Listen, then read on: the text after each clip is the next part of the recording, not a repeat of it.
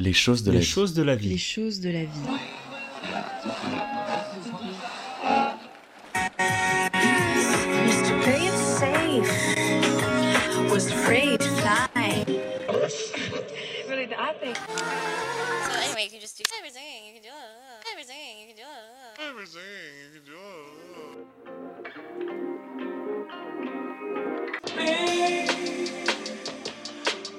used to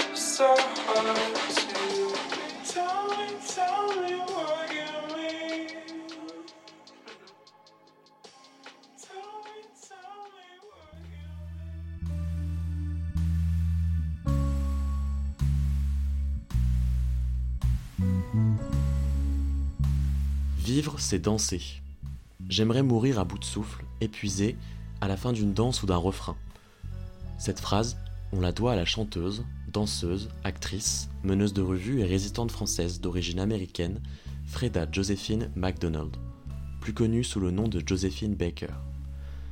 Cette vedette du Music Hall, icône des années folles, a consacré sa carrière et sa vie à notamment défendre le mouvement d'émancipation de la communauté afro-américaine aux États-Unis le tout en dansant. De ses débuts à Broadway jusqu'au Casino de Paris, la danse fut pour elle plus que la force des mots, une arme des plus dévastatrices, un ensemble d'upercutes face à la violence de son époque. La danse était aussi un moyen pour elle de donner les clés aux spectateurs, de leur faire passer un message devant leurs yeux ébahis. Des décennies plus tard, sur décision du président de la République, l'entrée au Panthéon de Josephine Baker a été confirmée pour le 30 novembre prochain. Pour beaucoup, vous l'aurez compris, la danse est un combat ou un mode de vie, une passion, un travail qui permet plus que toute autre forme d'art de transmettre un apprentissage. C'est aussi un exutoire, un vecteur de liberté lié au mouvement. Pascal a toujours vécu au rythme d'une danse. Pas forcément un genre de danse en particulier, mais une danse, quelle qu'en soit sa forme, sa régularité, sa complexité, sa direction. Et même si elle n'en a pas fait sa profession principale, elle a toujours fait en sorte de dissimuler l'art du mouvement dans sa pédagogie, en tant que professeur des écoles. Alors, au plus loin de mon enfance, j'avais 4 ans. On habitait en banlieue nord de Paris. Et euh, bien que ce soit dans les années 60, il y avait déjà des activités culturelles euh, développées pour les enfants. Et j'étais inscrite à un cours de danse dont je ne me souviens pas du tout. Je me souviens seulement de détails vestimentaires. Moi, je ne portais pas une tenue de danseuse, je portais euh, une petite culotte à froufrou qui avait été cousue par ma grand-mère. Et je me souviens d'un groupe de- d'enfants plus grands, peut-être 9-10 ans, qui étaient passés euh, près de moi dans un couloir, dans un vestiaire, habillés d'un juste corps noir à manches trois quarts avec un décolleté arrondi. Et depuis toujours, ce vêtement représente pour moi euh, la danse et, et tout ce que j'avais envie de faire. Alors à ce moment-là, ma maman m'a dit que c'était de la danse rythmique, une sorte de gymnastique dansée en musique, et le but c'est d'apprendre aux enfants à danser en rythme. Mais ça, je l'ai appris euh, plus tard quand j'ai recherché un peu la pédagogie de la danse, mais je n'ai aucun souvenir de ce que je faisais dans ce cours-là. Donc euh, à l'âge de 5 ans, euh, mes parents ont déménagé, donc évidemment je les ai suivis, et nous sommes arrivés dans le sud des Yvelines à la campagne, euh, en pleine Beauce. Aucune activité culturelle n'était offerte aux enfants à cette époque-là. Et moi, ayant été coupée de ce qui pouvait me permettre de me souvenir de, de la danse en tant qu'activité possible pour moi, ben, j'ai tout oublié. Entre l'âge de 5 ans et l'âge de 10 ans, euh, j'ai seulement envisagé ça comme un rêve. Et le seul contact que j'ai gardé avec la danse, hein, c'est un contact par la télé, parce qu'il y a un, feuilleton qui a eu beaucoup, beaucoup de succès, qui était écrit par Odette Joyeux, euh, qui s'appelait L'âge heureux. Et ce feuilleton euh, racontait l'histoire de petites filles, de petits rats de l'opéra, qui prenaient donc des cours à l'Opéra Garnier, qui faisaient des bêtises hein, malgré leur air euh, très discipliné devant les, les adultes et, et les professeurs. Et j'ai regardé très récemment sur euh, le site, euh, je me souviens plus comment ça s'appelle, le, le site de la télé, euh, des archives de la télé. Nina Voilà, sur le site de l'INA, j'ai regardé ce feuilleton parce que je voulais savoir pourquoi ça m'avait marqué à ce point-là. Parce qu'en fait, quand j'étais enfant, entre 5 et 10 ans, je passais mon temps à jouer, à être les héroïnes de, de ce film. Delphine et Bernadette. Delphine étant l'héroïne clé. voilà, et j'ai regardé ce, film, ce feuilleton avec beaucoup d'intérêt il n'y a pas très longtemps. Et c'est un vrai documentaire sur la relation entre les adultes et les enfants à cette époque-là, et sur le fait que les petites filles à cette époque-là euh, euh, n'étaient pas, n'avaient pas du tout un corps érotisé comme maintenant. C'est, c'est vraiment un document intéressant à regarder. N'aie pas peur. Tu as travaillé hier? Non. Il faut travailler, ma vieille, quoi qu'il arrive. Tu tiens debout, non? Alors tu peux danser. Si on travaille pas chaque jour, on perd quelque chose. Mets tes chaussons, on va travailler tous les deux. Bien tendu les deux jambes. Attention bras avec la jambe en l'air et soutenez bien les coudes. Et deux. Tendez les pointes. En l'air, les pointes bien tendues. Bon, il n'empêche que quand j'étais petite fille, je passais mon temps à mettre des cailloux dans mes chaussures en espérant pouvoir faire des pointes. Ça marchait pas du tout. Alors, il y a, en fait, il y a eu euh, un moment clé dans la fin de ma scolarité euh, élémentaire. Donc, j'étais en CM2, j'avais 10 ans. Et il y a eu un événement dans le village. Le, le médecin de famille qui avait soigné euh, tous les habitants du village pendant toute sa carrière hein, euh, est parti à la retraite et déménageait à Nice. Et euh, pour, euh, pour lui faire une fête de départ, hein, euh, des, des femmes du village avaient organisé euh, une soirée euh, champêtre dans laquelle les enfants étaient conviés à danser une danse folklorique niçoise. Euh, qui consistait, je m'en souviens très bien, à tresser des rubans qui étaient accrochés à un piquet central. Donc on était en cercle autour de ce piquet central, on tenait un ruban et on faisait une danse folklorique traditionnelle et ça tressait les rubans sur le piquet. Et je trouvais ça magique. Donc je me suis inscrite à l'atelier, j'ai participé. Et euh, ces deux femmes sont allées voir mes parents en disant Votre fille, elle est faite pour danser, il faut absolument l'inscrire dans un cours de danse. Donc je leur dois tout. Je leur dois le bonheur de ma vie. Alors mes parents ont écouté, ce qui est, euh, ce qui, est étrange parce qu'ils s'étaient jamais préoccupés de savoir si j'avais besoin d'une activité euh, de loisir. Et ils se sont renseignés, ou on leur a donné le renseignement, ça je ne sais pas, et ils m'ont accompagnée donc, euh, et inscri- inscrite et accompagnée euh, tous les samedis à un cours de danse qui était dans un, un bourg un petit peu plus gros, à 7 km de chez nous. Et donc j'ai fait, euh, à partir de l'âge de 10 ans jusqu'à l'âge de 14 ans, 4 ans de danse classique uniquement. Donc là, j'avais rejoint Delphine et Bernadette avec mon tutu et mes pointes. Quand, quand- je regardais ce feuilleton, euh, je ne sais pas très bien ce que ça représentait pour moi. C'était. euh, Je pense que c'était la beauté, la grâce, comme de regarder un tableau ou d'écouter de la musique classique, ou c'était un moment de, de, de- délice artistique. Euh, mais euh, quand j'ai commencé la danse classique, en fait, euh, il y, a, y a beaucoup de rigueur, beaucoup de technique. il faut s'acharner pour attraper le mouvement, pour être, dans, pour être extrêmement précis. Et comme j'étais quelqu'un de très rigoureux, qui avait beaucoup de facilité à l'école et qui était très discipliné, ça correspondait tout à fait à mon mode de fonctionnement. Et à ce moment-là, euh, euh, je ne sais pas si euh, j'étais consciente que je pouvais exprimer des émotions. Je pense que j'étais dans le plaisir, comme un athlète en athlétisme par exemple, de, de parvenir à faire un mouvement que je n'avais pas naturellement fait avant. Oui, c'était du loisir, mais malgré tout, euh, euh, réussir à faire euh, des battements à toute vitesse, réussir à, sauter convenablement et à atterrir sans faire de bruit et, enfiler ces chaussons pointes qui font rêver mais qui font un mal de chien. Il y avait un espèce de challenge qui correspondait à mon tempérament.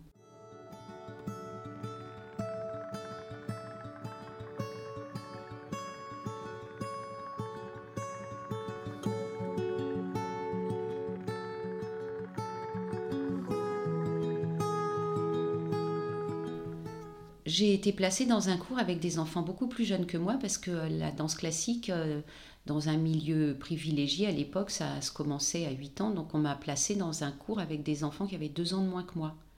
Ça aurait pu me causer des difficultés, mais j'étais tellement contente que euh, voilà, j'étais la grande perche au milieu des petites, mais ça m'a pas gênée. Euh, puis très vite, on m'a mis euh, dans un cours de, de mon âge parce qu'en fait, euh, ben, j'étais accrocheuse, donc j'avais rattrapé euh, la, technique nécessaire. Et les difficultés ont commencé euh, quand euh, se sont télescopées mes images de rêve de la danseuse classique hyper légère sur ses chaussons et la réalité de la souffrance. Quand tu enfiles tes chaussons, en fait, tu n'es pas léger du tout. Et là, c'est un vrai travail et j'avais pas une morphologie euh, du pied euh, qui me facilitait les choses. Donc euh, voilà, j'ai très vite compris que que les chaussons pointes ne m'amèneraient pas le plaisir de danser. J'ai eu une deuxième prof après quand j'étais au lycée, parce que ma première prof de danse classique a déménagé. Et cette deuxième prof nous avait, pour, pour bien former le coup de pied, bien courber, bien courber le pied pour, euh, pour avoir une bonne tenue sur pointe, nous avait fait fabriquer des boîtes. Euh, alors c'est difficile à imaginer, il faut ma- imaginer une petite valise à peu près euh, de la dimension de vinyle, une dizaine de vinyles que tu voudrais ranger dans une petite valise et la petite valise ouverte sur le dessus. Et en fait on se mettait dans cette boîte sur les chaussons dans les chaussons pointes. Donc on était sur pointe. Et on devait rester dans cette boîte le, tous les soirs chez soi pendant 20 minutes hein, debout sur les pointes pour pouvoir euh, courber forcer le coup de pied donc j'apprenais mes leçons euh, en étant debout dans cette boîte ça n'a pas du tout été efficace j'ai jamais été euh, à l'aise sur pointe ça, fait, ça doit faire super mal en plus. ah ben maintenant j'ai des allus valgus, j'ai les pieds tout déformés à cause de ça. Donc j'ai fait des spectacles tous les ans. Euh, et la première année, j'avais dansé seulement une chorégraphie. Et dès la deuxième année, comme je mémorisais vite, j'en ai dansé deux. Et, après, je ne rêvais que de ça, regarder des spectacles de danse à la télé, participer aux spectacles. Et là, j'ai commencé à comprendre que je pouvais m'exprimer, avoir des émotions, euh, vivre des émotions en dansant. Les quatre premières années, je n'ai fait que de la danse classique. Mais évidemment, euh, je savais qu'il existait d'autres choses parce que mes parents regardaient beaucoup les émissions de variété à la télé. Donc euh, je voyais bien euh, les, les chanteurs qui étaient accompagnés de danseurs, Michel Fugain, Claude François ou je ne sais qui d'autre. Je voyais bien qu'il y avait du jazz et d'autres choses, mais je ne le pratiquais pas du tout. Et puis quand ma prof de danse classique qui s'appelait Marie-Claude a déménagé, est arrivée en remplacement une jeune femme qui euh, avait, avait eu sa formation à l'Opéra de Paris, donc qui était une très bonne danseuse classique. Donc elle avait été renvoyée de l'Opéra de Paris pour euh, une question de morphologie, elle était trop grande. Et euh, elle avait trouvé un emploi dans euh, la variété, donc elle pratiquait euh, la danse jazz de variété et elle nous la faisait pratiquer. Donc à partir de l'âge de euh, 14 ans, j'ai fait du jazz et de la danse classique avec la même prof. Les trois années que j'ai vécues quand j'étais au lycée, ça a complètement basculé parce que euh, ma prof, hein, elle avait euh, une expérience de scène euh, surdimensionnée par rapport au village où elle enseignait. Elle avait dansé sur la scène de l'Opéra de Paris et elle avait dansé dans des grands théâtres qui recevaient des artistes du showbiz. Donc elle, elle essayait de reproduire euh, et de nous faire vivre cette énergie sur, sur la petite scène de la petite salle des fêtes du bourg où on dansait. Et là, il y a quelque chose qui a basculé parce qu'elle ne nous faisait plus danser euh, euh, une seule danse, on en dansait quatre, cinq, il y avait les changements de costumes à toute vitesse. voilà, c'était une autre dimension. Et là, et en plus, j'étais adolescente, donc là, l'énergie qu'on a sur scène et qui monte de minute en minute en enchaînant euh, les, les chorégraphies, etc., je l'ai découvert là, et là, c'est juste jubilatoire. Moi, j'étais très timide quand j'étais enfant, extrêmement timide, et euh, la danse m'a complètement guérie de ça, parce que, euh, en fait, la danse, c'est un retour sur soi. Si tu rentres pas à l'écoute de ton corps, de l'appui de tes pieds, de l'espace qu'il y a autour de toi, tout en même temps regardant où sont les autres pour pas se percuter euh, ou pour être ensemble ou en décalage. Tu finis par savoir exactement où est ta place dans, le groupe. Et euh, ça m'a gommé euh, toute ma timidité. J'ai vraiment pris de l'assurance grâce à ça et de l'assurance dans mon corps, mais aussi pour m'exprimer verbalement. J'ai eu, euh, eu l'occasion, enfin la chance de vivre une vraie expérience professionnelle sur scène euh, grâce euh, à cette prof qui travaillait par ailleurs dans le showbiz. En fait, elle était danseuse avec un, elle était danseuse pour un chanteur qui montait des shows appuyés sur, sur des danses qui illustraient ses chansons et qui faisaient monter l'énergie sur scène et elle lui avait proposé euh, sur ses gros spectacles euh, d'ajouter euh, au visuel des, danseuses adultes des danseuses beaucoup plus jeunes. Donc le, chanteur qui l'employait avait accepté et elle nous avait donc appris, je me souviens plus, trois ou quatre chorégraphies de, de ces chansons. Et nous, avons, euh, nous avions des, des, costumes euh, tout à fait euh, adaptés à notre âge. on n'était pas du tout déguisés en, en petites chaubisettes. on était tout à fait habillés comme des, des, des, jeunes danseuses, enfants ou adolescentes, parce que moi j'étais adolescente, mais il y avait aussi des plus jeunes qui participaient. Et on a eu l'occasion de danser devant 8000 personnes dans un très gros théâtre euh, en Belgique, deux soirs de suite. Euh, une autre fois à Lyon, une autre fois à Chartres. Euh, la plus grosse expérience peut-être parce que c'est la première, c'est celle de Belgique. Et, et là, j'ai vécu un truc incroyable parce qu'il euh, y avait euh, la sono à la hauteur d'une salle comme ça, euh, le nombre de musiciens à la hauteur d'une salle comme ça, et tu vois comment on chauffe la salle avant de monter sur scène et comment tu es galvanisé par l'énergie des spectateurs et l'énergie des musiciens pour rentrer sur scène, et là tu rentres dans un autre monde. Et en fait, plus tard, j'ai jamais revécu ça plus tard, euh, ça a été le seul moment, mais j'ai toujours été à la recherche de rentrer dans ce monde parallèle chaque fois que je dansais sur scène, juste avec l'énergie euh, de la danse, juste se déconnecter du réel et, euh, et rentrer dans ce monde jubilatoire de bonheur de danser.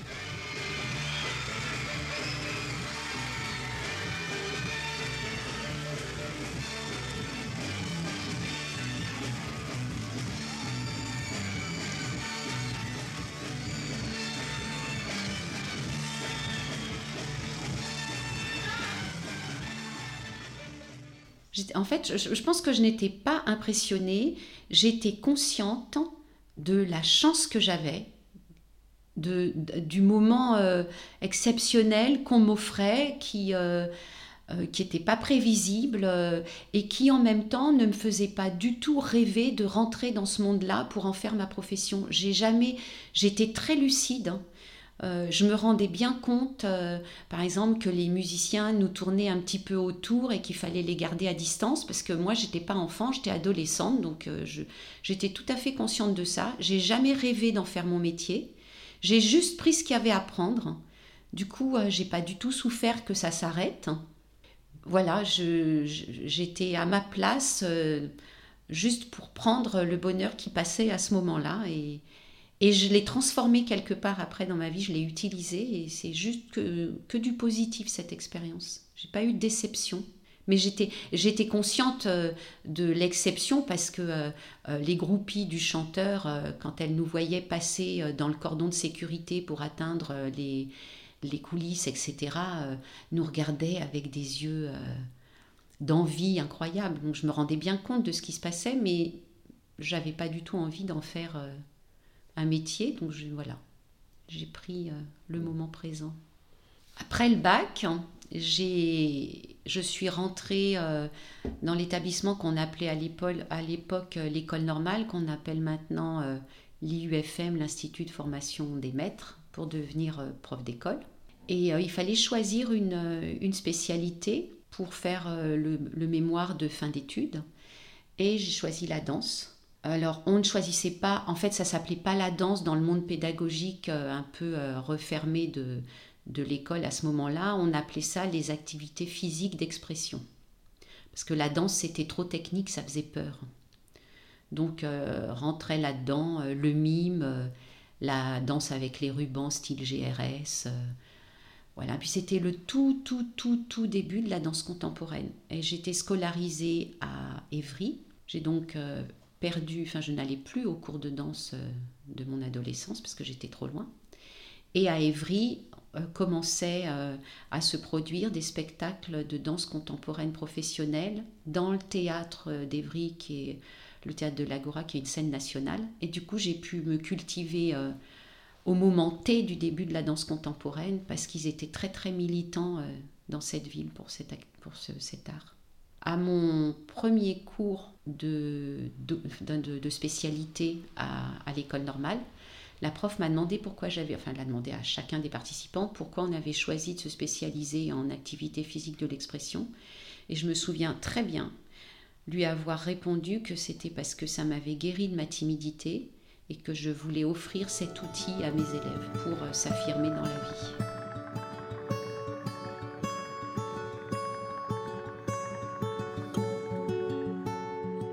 J'ai testé euh, les outils pédagogiques qu'on nous donnait en formation dès mes premiers stages. Euh, il y avait- un cheminement, je me souviens d'un cheminement qui était très simple, qui partait de l'objet pour arriver à l'abstraction. Donc, par exemple, on faisait manipuler euh, un ballon ou un objet plus, plus insolite. Tu pouvais donner une casserole, par exemple, à un enfant. Tu demandais aux élèves d'apporter une casserole. Tu leur mettais de la musique et tu leur demandais de manipuler la casserole. Donc, évidemment, au début, ils étaient dans le jeu. Ils mettaient la casserole sur la tête, un pied dans la casserole. euh, je tape sur la casserole. Bon. Et euh, ensuite, on, on- on leur enlevait la casserole, on leur demandait de la poser et on leur demandait sur la même musique de refaire les mêmes mouvements comme s'ils tenaient la casserole. Puis la troisième étape, c'était de leur demander d'être la casserole. Donc si par exemple euh, ils s'étaient amusés à mettre le pied dans la casserole, ils étaient obligés de, de collaborer avec un autre danseur. Il y en avait un qui mettait le pied sur un autre danseur qui représentait la casserole. Et bien sûr, tout ça en musique.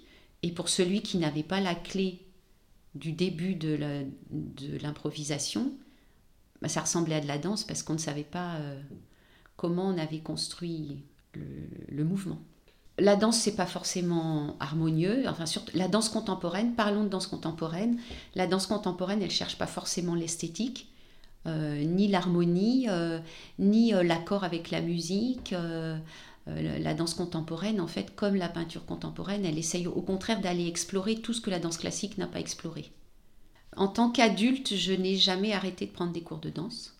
J'ai toujours continué, même euh, lorsque j'étais enceinte. Du coup, euh, euh, mes trois enfants, mes trois filles, elles ont dansé euh, in utero, euh, puis elles ont dansé avec moi dans les bras, enfin dans mes bras, puis elles ont dansé avec moi tous les dimanches matins euh, en pyjama.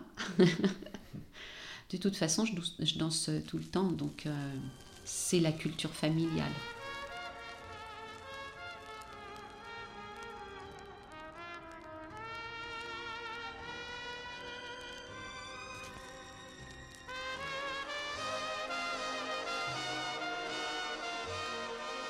Et du coup, c'est quelque chose qu'on partage en famille. Ben, en fait, euh, je pense que ce que ça nous a apporté, c'est euh, une relation euh, au corps tout à fait harmonieuse, détendue et sans, ambiguïté érotisée, je dirais. C'est-à-dire que euh, comme on s'est toujours amusé à improviser en danse euh, dans l'espace qu'on a laissé euh, dans l'entrée de la maison pour, pour pouvoir bouger ensemble, on, sait très bien que se toucher, s'attraper, se porter, c'est toujours amical, harmonieux dans le jeu et, et sans aucune autre idée. Et ça leur a apporté, je pense, un- une solidité et oui, une bonne, une bonne image de leur place dans leur corps et dans la société. Une bonne stature sociale. Oui, oui, oui. un peu av- avant la naissance de ma première fille, euh, j'ai été intégrée dans un, un groupe de danse euh, semi-professionnelle qui avait été monté par des, euh, des copines du, du cours de danse que je suivais. Donc on était six, elles m'ont intégrée après avoir monté le cours, un an après.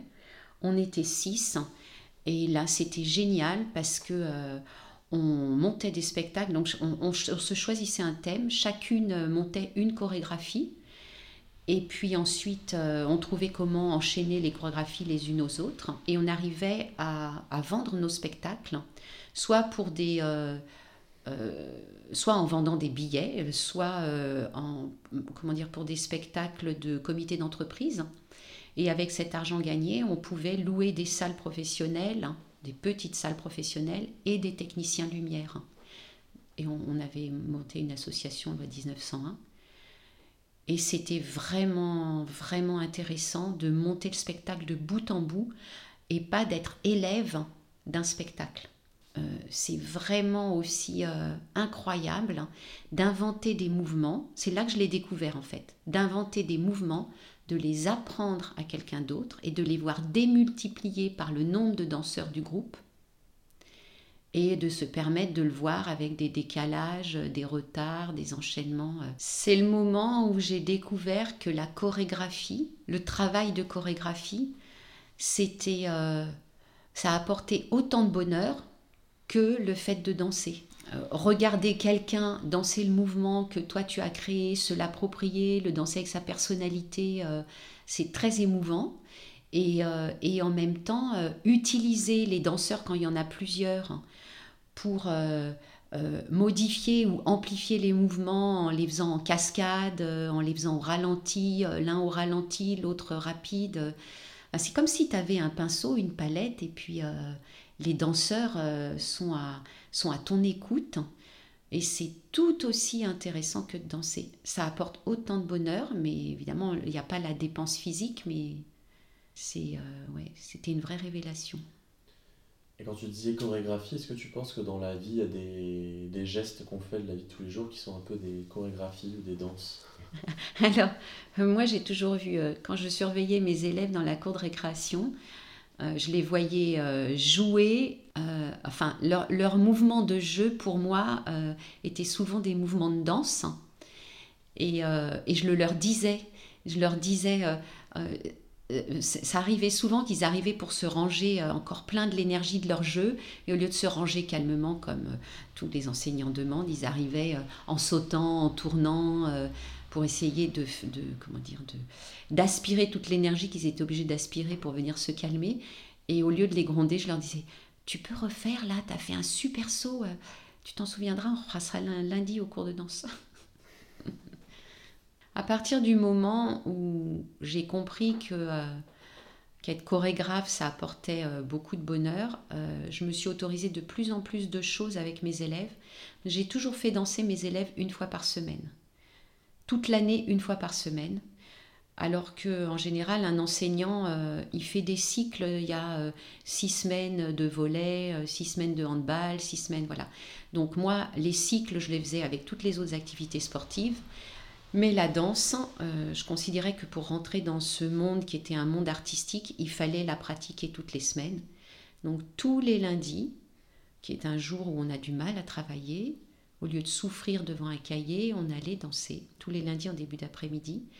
Et euh, tous les ans, pendant des années, on a monté des chorégraphies avec mes élèves. Petit à petit, je me suis aperçue qu'ils étaient euh, très avides d'apprendre de la technique. Donc je me suis détachée de, euh, du BABA que j'avais appris en, à l'école normale en formation. Et que d'ailleurs j'avais couché ce BABA dans un livre pédagogique qui a eu pas mal de succès. J'avais fait l'inventaire de tout ce que j'avais appris j'avais, et j'ai écrit un livre pédagogique.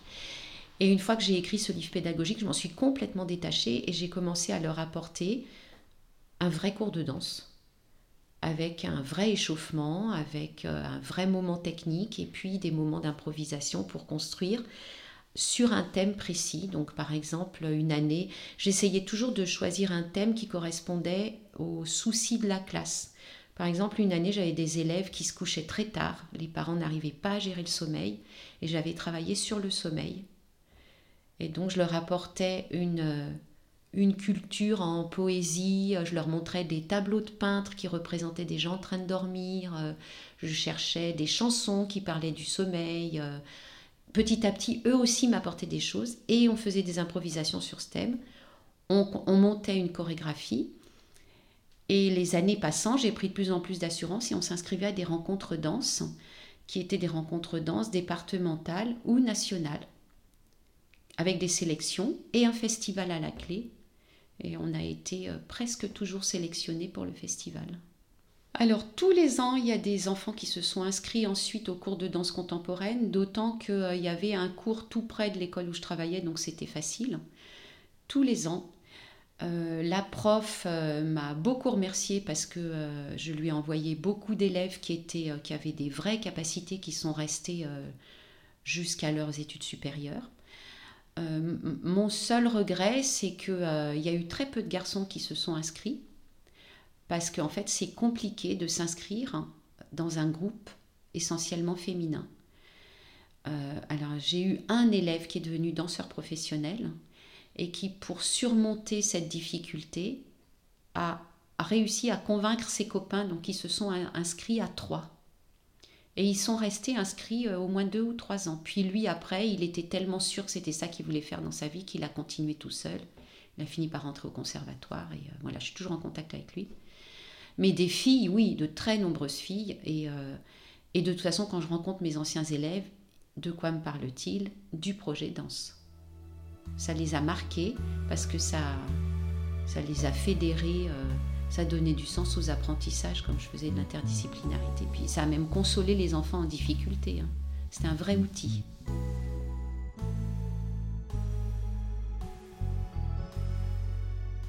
Euh, je pense que si je ne suis pas devenue danseuse professionnelle, il y a deux raisons. La première, c'est que quand j'étais euh, enfant, adolescente, la danse contemporaine n'existait pas. Et euh, la danse classique, ça demande beaucoup de virtuosité et beaucoup de souplesse. Et j'étais pas spécialement gâtée par la nature pour, pour me faire, pour avoir une petite chance de rentrer en tant que danseuse classique. Et en fait, j'envisageais pas le métier comme euh, professeur de danse. Pour moi, être danseuse, c'était être sur scène. Donc je me suis jamais dit qu'on pouvait être une danseuse euh, moyennement virtuose, mais une bonne pédagogue. J'avais jamais envisagé ça. Et j'avais en plus des parents euh, qui n'envisageaient pas du tout qu'on puisse faire un métier artistique. Donc ils m'ont jamais dit non parce que j'étais dans l'autocensure. Comme je leur ai jamais dit que j'en rêvais, euh, ils n'ont pas eu à me dire euh, qu'il fallait pas le faire. En fait, j'ai eu beaucoup de chance hein, de m'entêter euh, à rester prof d'école parce que mes profs au lycée trouvaient que j'avais trop bons résultats pour faire un si piètre métier. Ils voulaient que je fasse des études supérieures, que je devienne prof d'espagnol ou prof de français. Voilà, bon, je me suis entêtée. Bon, j'ai vraiment bien fait et franchement, je ne regrette pas avec le recul parce que par rapport à un prof de danse euh, ordinaire euh, dans un conservatoire ou dans une association, chose que je serais devenue, parce que je pense que je ne serais pas devenue une danseuse professionnelle. Euh, je pense que j'ai eu beaucoup plus de chance parce que moi, j'ai fait danser des garçons. Et en fait, tous ces profs ne font danser que des filles, à moins d'être prof de hip-hop maintenant. Et moi, j'ai fait danser des garçons j'ai fait danser des groupes de 25 élèves et pas des groupes de 5, 6, 7 élèves. Et en plus, les professeurs dans les associations et les conservatoires luttent tout le temps contre l'absentéisme pour monter leur spectacle. Mais moi, mes élèves, ils étaient là. Et si j'avais envie de les faire répéter trois fois dans la semaine parce que euh, le, les auditions pour le concours avaient lieu dans 15 jours, ben, je les faisais répéter trois fois dans la semaine et j'avais tout le monde présent. Donc en fait, j'ai réussi à les faire travailler à un très bon niveau. C'était tout à fait euh, gratifiant pour eux parce que je leur offrais une vraie activité culturelle même s'ils n'avaient pas d'argent. Et pour moi parce que j'étais à, ben, au niveau auquel je pouvais travailler. En fin de carrière, je me suis rendu compte que euh, il fallait que, enfin en fin de carrière, disons dix ans avant ma fin, euh, de carrière, je me suis rendu compte qu'il fallait faire attention de ne pas tomber dans la routine parce que euh, on finit par avoir des ficelles pour monter les chorégraphies, on les monte toujours de la même façon et du coup ça devient un peu mécanique et ça perd de sa poésie et de son émotion. Et euh, du coup, euh, je me suis lancée euh, dans la vidéo et j'ai fait des spectacles seulement une année sur deux. Et l'année suivante, je faisais des vidéos de chorégraphie, ce qui me donnait beaucoup moins de travail parce que bah, la vidéo permet un montage, donc on peut effacer tous les moments qui sont ratés, trop longs, on peut reprendre, etc. Ça donnait une grande liberté et j'ai commencé à faire danser mes élèves en plein air. Et ça, c'était, c'était super chouette aussi parce que euh, bah, il y a le contact avec la nature euh, qui, euh, donne beaucoup de, poésie et de sensations corporelles enrichissantes. À l'heure actuelle, je continue toujours à prendre des cours de danse. mes anciens élèves, ils me demandent quand est-ce que je vais arrêter, je leur dis jamais. D'ailleurs, euh, Françoise Dupuis, qui est une très grande chorégraphe très âgée, a dansé sur scène euh, lors d'une rencontre scolaire, euh, toute menue dans un petit costume de soie. Elle était assise à une table, elle ne dansait qu'avec ses bras, parce qu'elle ne pouvait pas faire plus. Je dis toujours que je ferai comme elle. Hein. Et c'est très enrichissant d'aller voir des, spectacles de danse. Et si, quand on avait des jeunes enfants, on n'avait pas le temps d'y aller. Après, euh, j'ai été très assidue. Euh, dans l'Essonne, les, les théâtres montrent beaucoup, beaucoup de spectacles de danse. Et puis maintenant, on a la chance de pouvoir les voir euh, sur Arte ou sur Culture Box. Et c'est très intéressant aussi de regarder les, les, émissions de documentaires qui montrent comment sont montés les spectacles de danse. Par exemple, récemment, il y a des émissions sur Angelin Prège-Locage qui sont passées. Euh, ce, sont des spectacles qui sont très faciles à regarder parce que c'est un peu comme les spectacles classiques, qui racontent une histoire souvent dans ces spectacles. Et euh, euh, il reprend des, livrets classiques comme l'histoire de Blanche-Neige ou La Belle au Bois dormant. tout le monde connaît le parc, enfin, il a fait une chorégraphie qui s'appelle Le Parc, dont tout le monde connaît euh, le moment le plus romantique où la danseuse se cramponne au cou de son amoureux euh, et il se met à tourner et à la faire euh, s'envoler accrochée à son cou. Ce mouvement a été utilisé dans, dans des publicités. Voilà. Je recommande d'aller regarder les spectacles, même enregistrés dans l'imprège locage, dont Le Parc et Blanche-Neige. Il y a des duos très très romantiques. Euh, j'aime beaucoup aussi le travail de Sidi Larbi Cherkaoui, qui aime euh, mélanger en fait des techniques. Par exemple, euh, il a fait des chorégraphies, alors je me souviens plus des titres, mais il a fait des chorégraphies avec des moines tibétains. Il a fait des chorégraphies avec des chanteurs corses qui étaient sur scène. Donc il mélange des cultures comme ça et c'est très, ben, c'est très, comment dire, humaniste et fraternel de voir des gens qui pourraient être euh, méfiants les uns envers les autres et qui, qui œuvrent ensemble. Et puis, euh, euh, il y a un autre chorégraphe, vite, il faut que je me souvienne de son nom. oh, j'ai un trou. Un chorégraphe qui fait des, des chorégraphies extrêmement gaies, extrêmement joyeuses, qui, qui mélange en fait euh, toutes les cultures, donc il met du flamenco avec du hip-hop, avec de la danse classique, avec la danse contemporaine. Et quand on regarde ces chorégraphies, on se dit mais bon sang de bonsoir, pourquoi on se tape dessus alors qu'en fait euh, on est tous pareils. Et son nom m'échappe, Montalvo. Voilà, c'est Montalvo. Et si je devais, d'ailleurs je l'ai déjà fait, j'ai emmené des amis pour leur première fois à un spectacle de danse contemporaine et je les ai emmenés voir un spectacle de Montalvo parce que c'est tellement joyeux et c'est tellement euh, éclectique qu'on est forcément touché à un moment ou à un autre, d'autant qu'il décale aussi les musiques, il fait danser euh, un danseur de hip-hop sur, la, sur une symphonie de Bach, il va faire danser une danseuse classique sur du rap, voilà, c'est très fraternel, j'adore. Et est-ce que tu aimes bien aussi les comédies musicales? Bien sûr. Il y a de la danse aussi dedans. Euh, les comédies musicales, hein, euh, ben, je pense que c'était en fait ce qu'on voyait le plus euh, à la télé quand j'étais petite. Hein. À mon avis, c'était les spectacles. euh, on voyait très peu de spectacles de danse enregistrés à la télé, mais des, comédies musicales euh, cinématographiques comme euh, West Side Story, par exemple. Bien sûr, c'est peut-être les premiers grands spectacles entre guillemets que j'ai vus, et j'en ai toute une collection en DVD, dont R.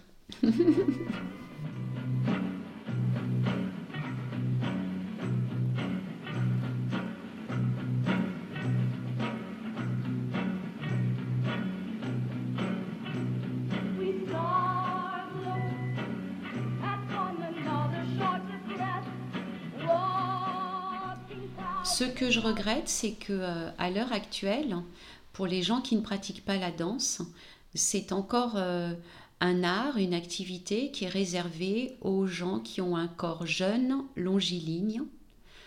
Euh, c'est pas une activité ouverte à tout le monde. Et pour ces gens-là, la protection, c'est le refus de- d'essayer ou le regard critique qui ricane. Et, et moi, j'arrive pas complètement. Enfin, ça commence à me toucher en fait. Euh, parce que euh, bah, je suis plus toute jeune. Et par exemple, euh, j'ai plus envie de danser sur scène parce que euh, je, je me, je, me protège avant même de me lancer d'un regard de spectateur qui serait pas un regard bienveillant.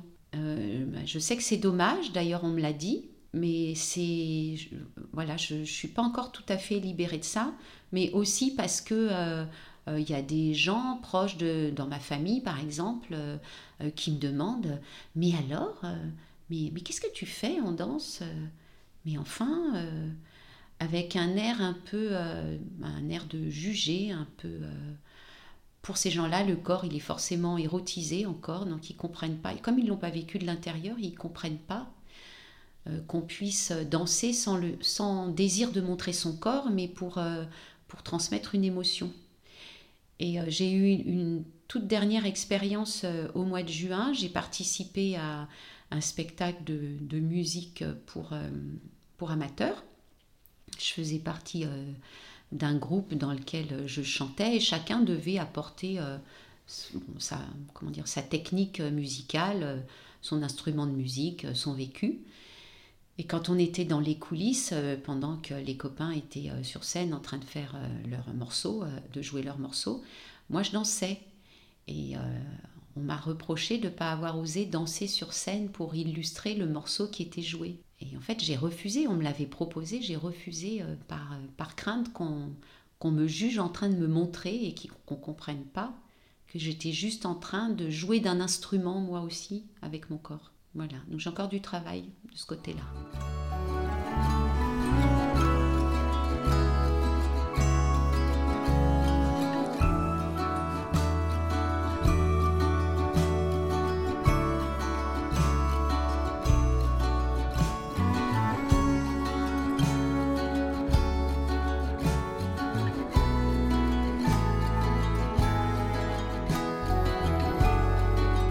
C'était le quatrième épisode des choses de la vie. Merci à toutes et à tous d'avoir écouté et n'hésitez pas à noter l'épisode ou le projet dans sa globalité sur Apple Podcast ou tout simplement me donner votre avis via le contact en description. Je vous retrouve bientôt pour un cinquième et dernier épisode qui clôturera ainsi la saison 1 de l'émission.